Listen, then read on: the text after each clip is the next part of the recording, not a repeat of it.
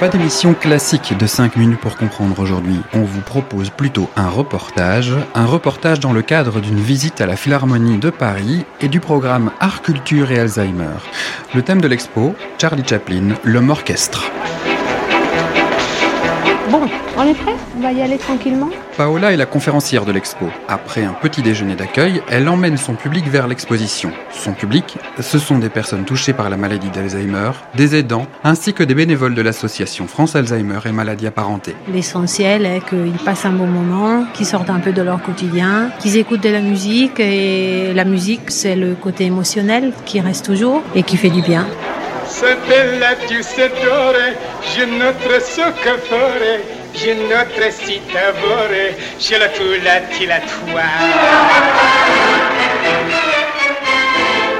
Après, je ne sais pas euh, dans leur vie euh, de tous les jours, mais j'imagine qu'il y a un impact aussi. euh. En tout cas, le moment présent, c'est un moment agréable et on voit qu'ils sont satisfaits.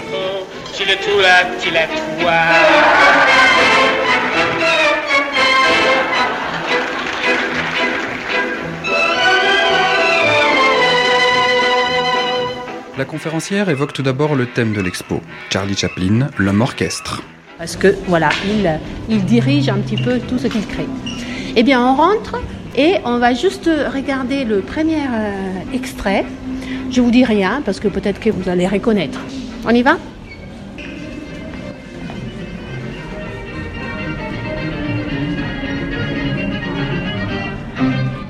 Vous avez reconnu l'autre comique? C'est pas lui. C'est pas lui. Buster?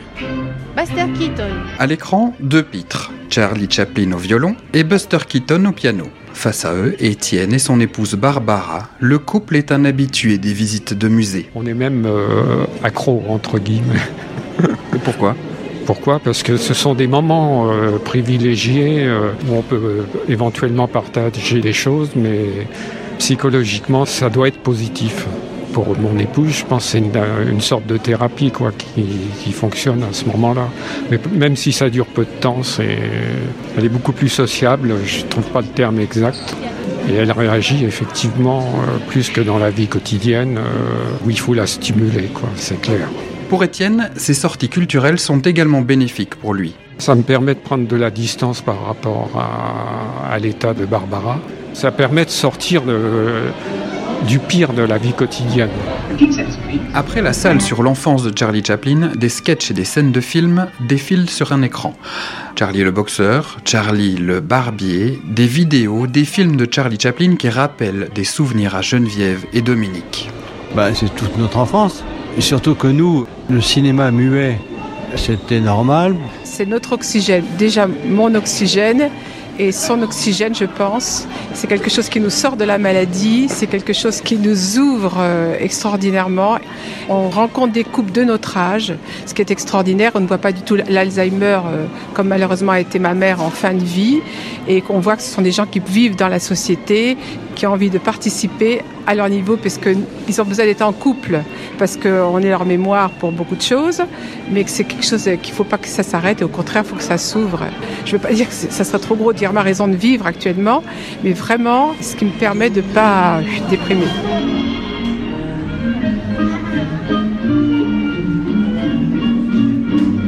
Face au grand écran, des adultes, mais aussi des enfants qui se marrent. Des enfants qui portent un déguisement de Charlot prêté par la Philharmonie.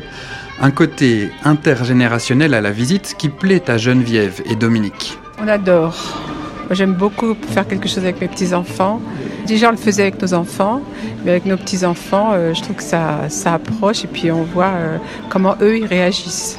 Et on a huit petits-enfants, mais euh, des petits qui ont euh, 4 ans et 6 ans. Et j'ai vu tous ces enfants qui sont déguisés, et ça m'a donné des idées, pas forcément pour nous, mais dire à notre fils qui habite Courbevoie, qui peut a- amener ses enfants.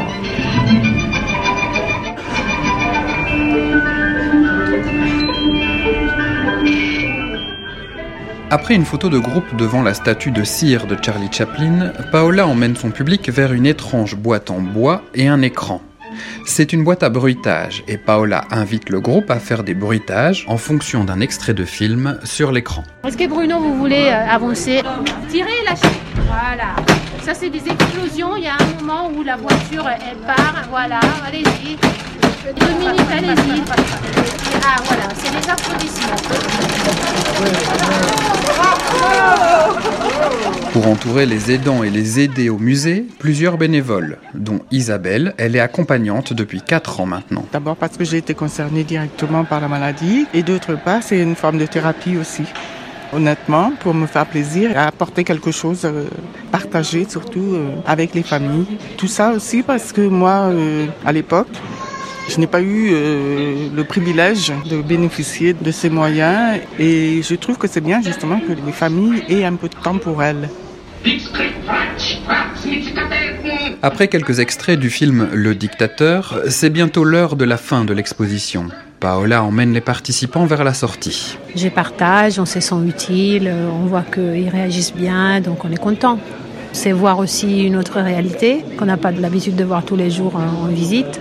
C'est un partage en fait. Moi je leur donne ce que je peux, mais eux ils me font comprendre ce qui est important aussi. À la fin de la visite, Paola propose au groupe d'écouter une chanson, la version de Nat King Cole de Smile, une chanson initialement sans paroles qui est aussi le thème de la romance du film Les temps modernes de Charlie Chaplin. Smile, though your heart is aching. Smile, even though it's breaking. When there are clouds in the sky, you'll get by. If you smile through your fear and sorrow, smile and maybe tomorrow you'll see the sun come shining through for you. À l'issue du reportage, nous avons rencontré Nathalie Martin et Elisabeth Parnaudot. Elles sont respectivement déléguées générales et chargées de communication et mécénat à la Fondation Swiss Life. Une fondation qui finance les visites de musées et qui est un partenaire de l'association France Alzheimer et maladies apparentées et de son programme Art Culture et Alzheimer.